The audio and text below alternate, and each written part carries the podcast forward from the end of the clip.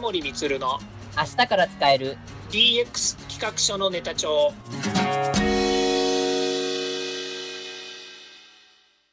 こんにちはサートプロの近森充ですこんにちはアシスタントの堀内隆ですこの番組は IoTAI の教育事業の専門家近森充が DX デジタルトランスフォーメーションについて実際の事例を交えながら DX とは何か DX でどんな未来ができるかをご紹介いたします事例をもとにお客様や社内に提案する企画書に落とし込めるまでの使えるネタのネタ帳としてお届けしますよろしくお願いします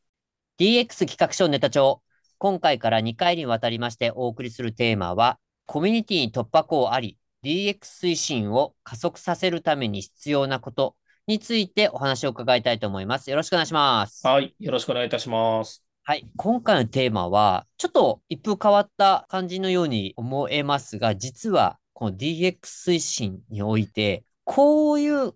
え方、こういうあり方っていうのが、これから必要になっていくんではないかというところの、近森さんと私の、まあ、仮説をもとに、ちょっといろいろ激論交わしたいなと思っております。うんよろしくお願いします、そこのフックとなるのが、この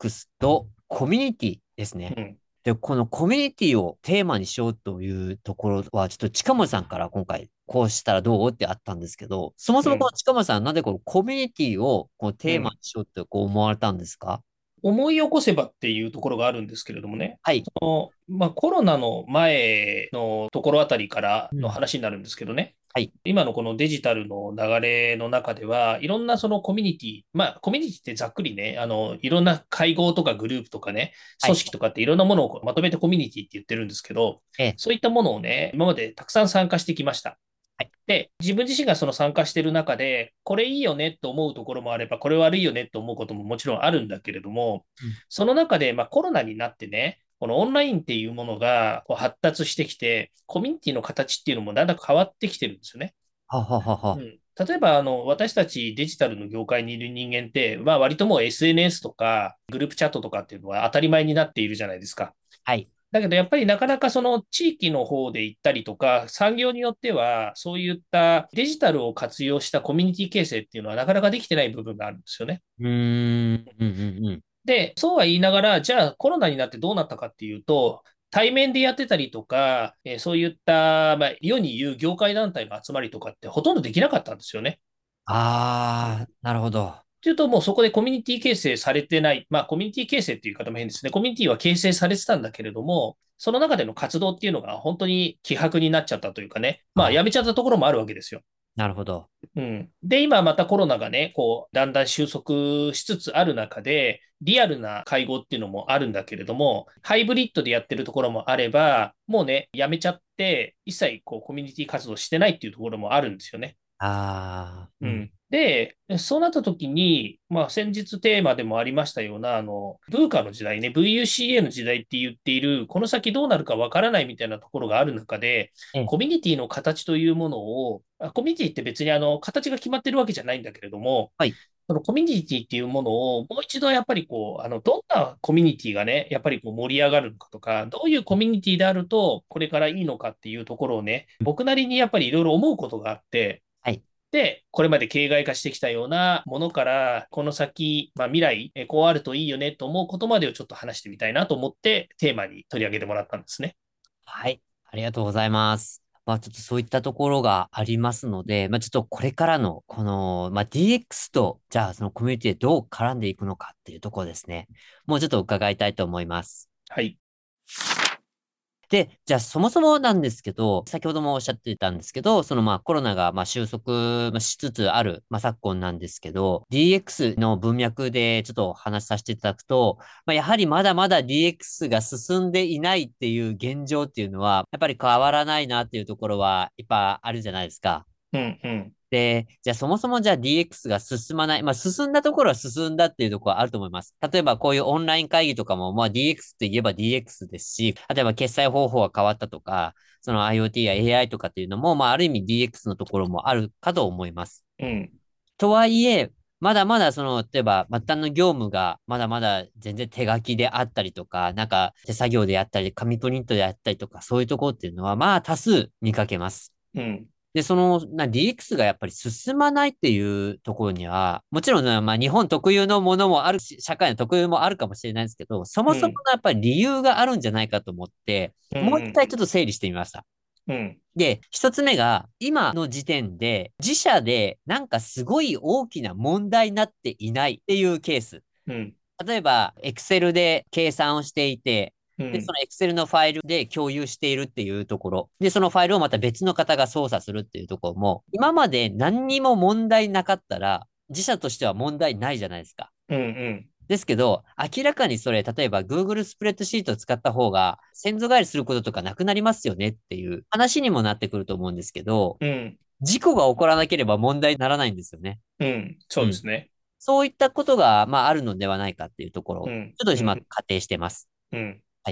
で、二つ目が DX しなきゃいけないと分かっているんだけど、うん。まあ DX するとそもそもコストがかかりすぎるうん。ってどうしようもないというふうにもう初めから思っているっていうケース。うん。なんか社内全部刷新しなきゃいけないから、もうちょっと1000万とか億の単位が使わなきゃいけないんじゃないかとかいうみたいな、うんいうところもあるのではないかなと想定してます。まあ、うん。システムとか入れたらそうくらいになりますからね。うん。うん。で、三つ目が、自社だけで考えてしまってて、いや、DX しなきゃいけないけど、何すればいいんだいや、これ DX かとかってやってみたのは、実はただのデジタル化だけだったとか、うん。うん。そういったものになっていて、その自社だけで考えてしまって、答えが見つかっていない状態になってしまってるとか。うん。という、まあ、三つがあるんじゃないかなっていうところと、まあ、そもそも、まあ、DX ってまだ何とかっていうような、 いうね、会社もあるかもしれないので、まあ、ちょっうんとそこはちょっと別としてでも、まあ、そういったその理由があるんではないかなというふうに思っています。うん。う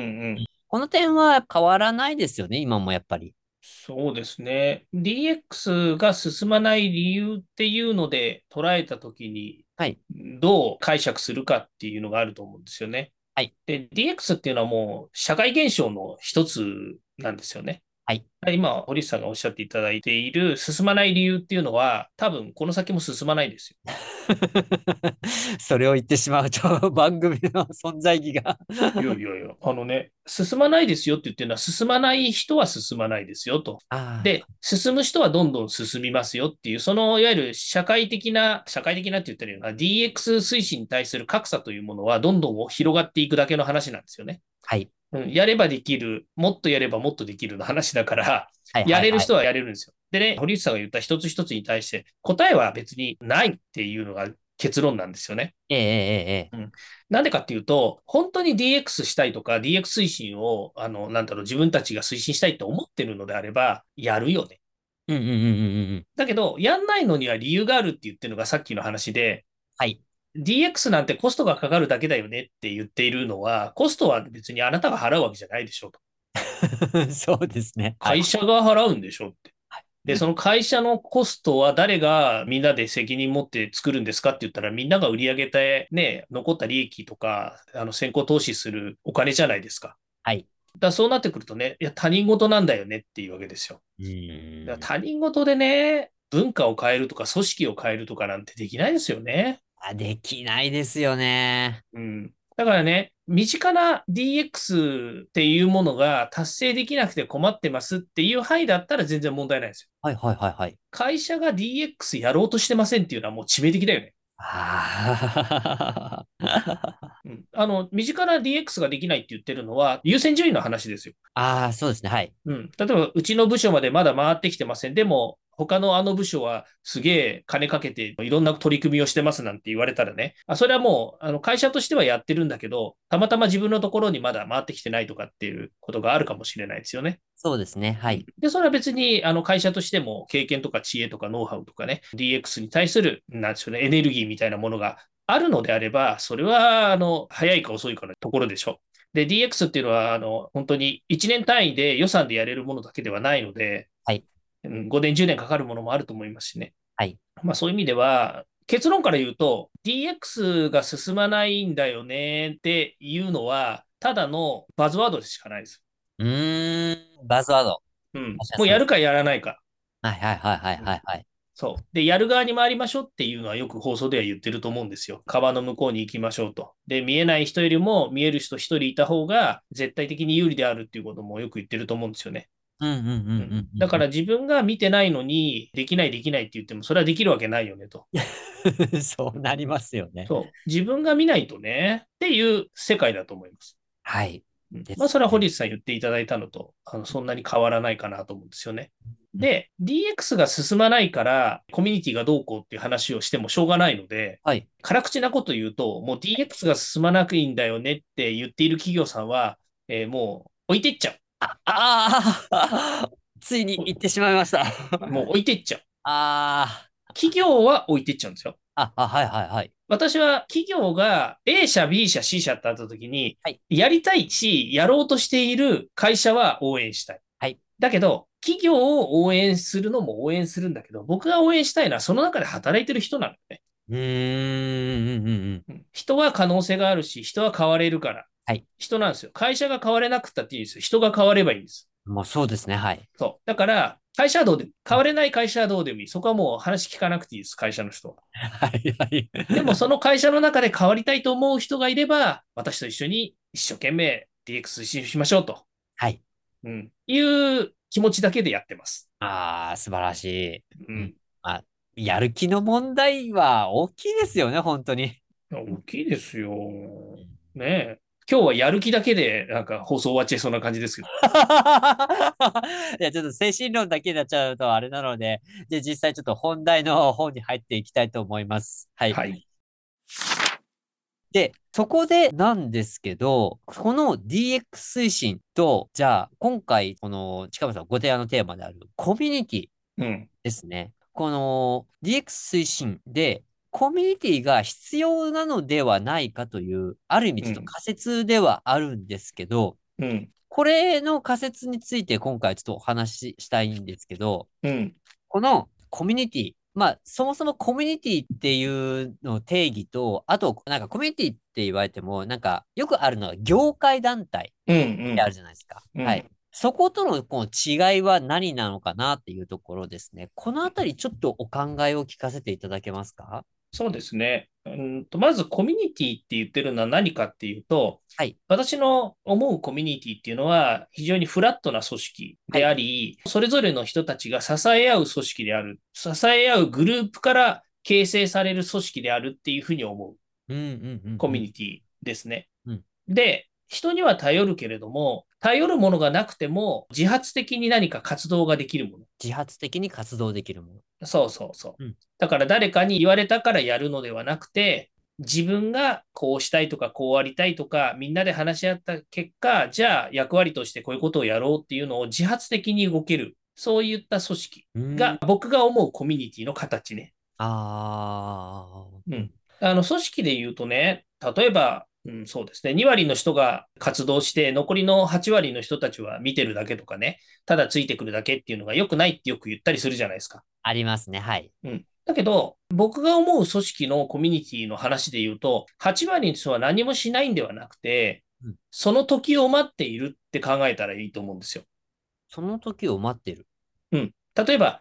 コミュニティって、あの、極めてその目的もないコミュニティって僕は存在しないと思ってるんですね。あ、はいはいはいはい。うん。何かを達成したいっていうコミュニティですね。はうい。ん、で、ちょっと話それるんですけど、さっきの業界団体っていうとこのコミュニティっていうと、ご業界団体っていうのは基本的にはもうヒエラルキー型の組織だから、参加してる人が何か何もしなくてもいいんですよ。ああ、所属さえすればいいみたいな感じですか。そうです、そうです。まあ、いろんな業界団体ってあるんですよ。社団法人もあれば、組合もあれば、いろんなものがあると思うんですけれども、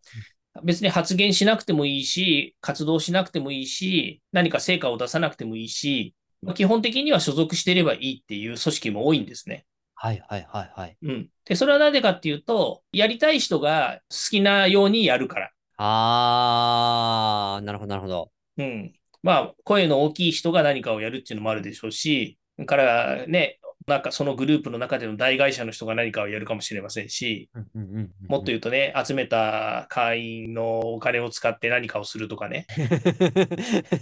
なんか少し怪しい匂いがしてきましそうた。そうそう。なんかい話してるとなんか夜の活動になっちゃう からあんまり言いたくないんだけどさ。 は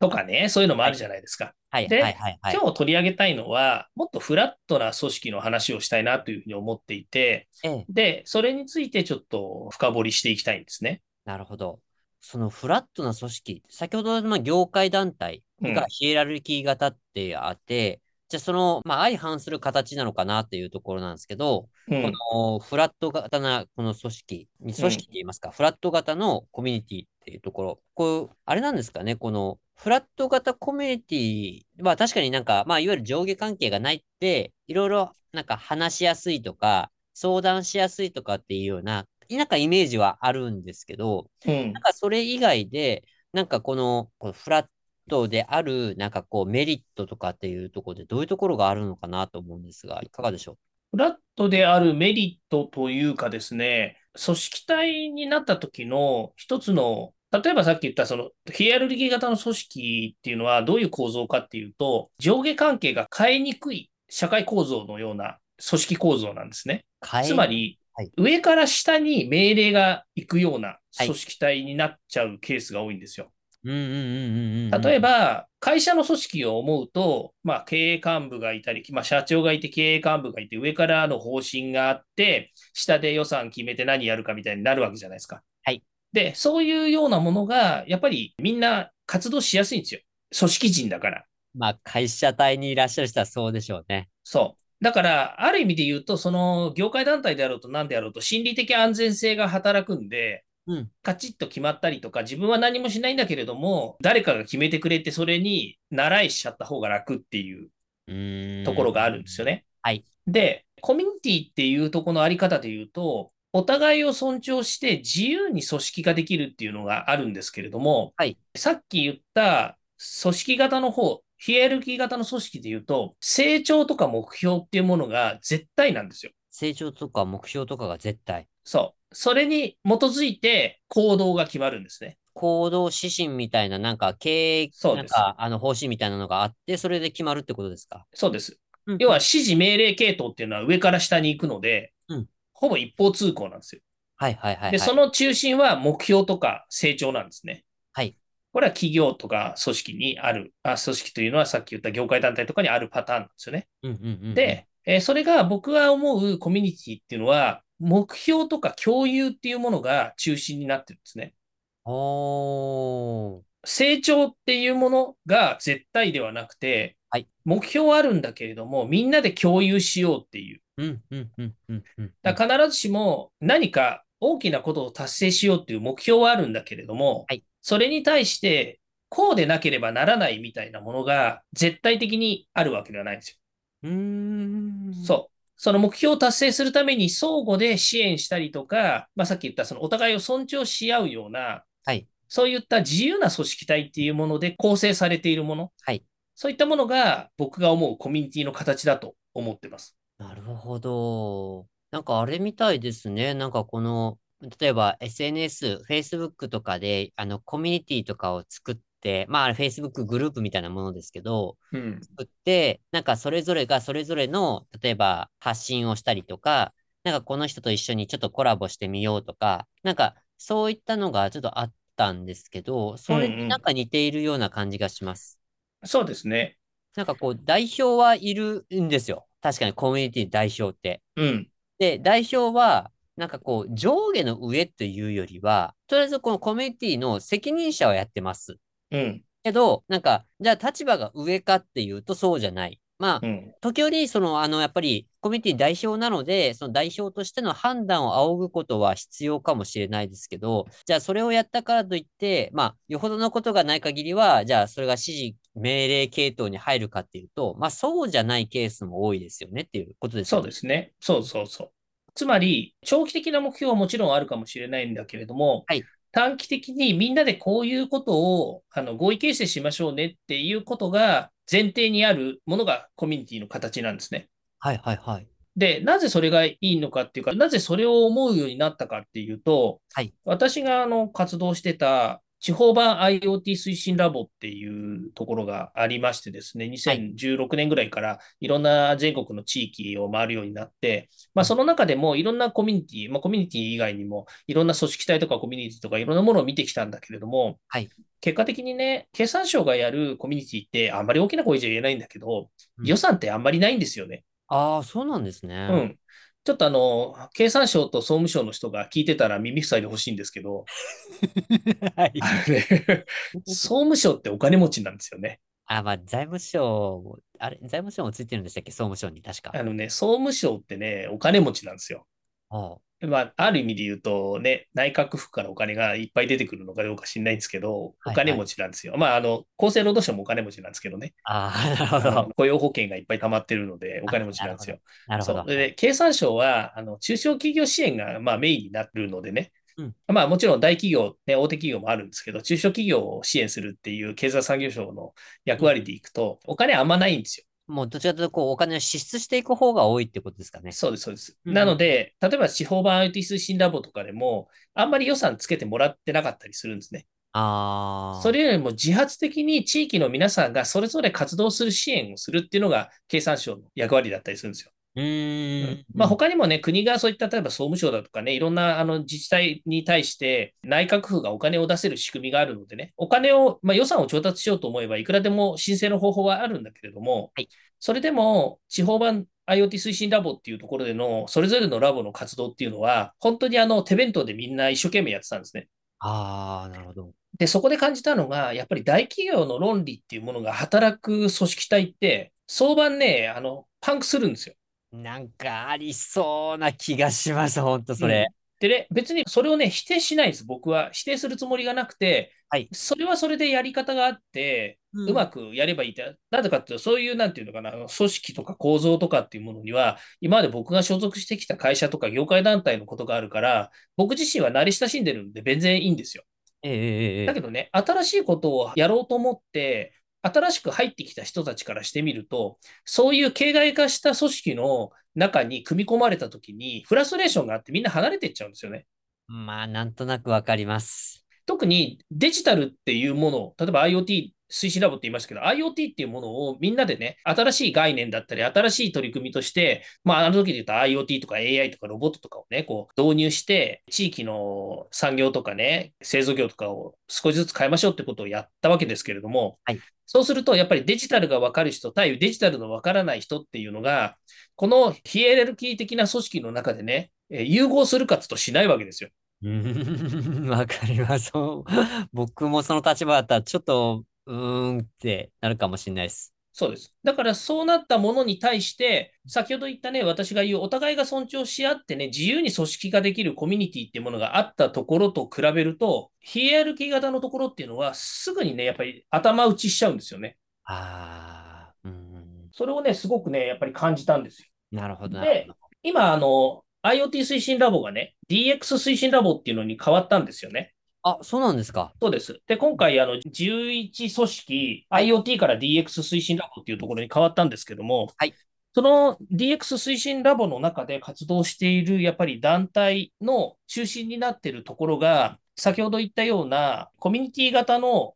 組織運営をしているところが結構あるんですよ。ええで、まあ、そのうちの一つがね、私が参加させてもらってる、釧路の DX 推進ラボなんですけど、はいで、ここはね、結構ね、やっぱりフラットなんですよね。ああ、で、それなぜフラットかっていうとですね、はいやっぱりね、それを考えている人たちが、よりね、やっぱりフラットにやれようとしてるかどうかなんですよ。うーん、うん、うん、うん、うん。そう、リーダーの目標や共有っていうものがね、フラットであり続けられるかどうかっていうのはとても重要なんですよね。そうですね。うん。で、さっき言ったヒエラルキー型のね、業界団体っぽいところだと、組織作ってもね、すぐにね、パンクしちゃうんですよ。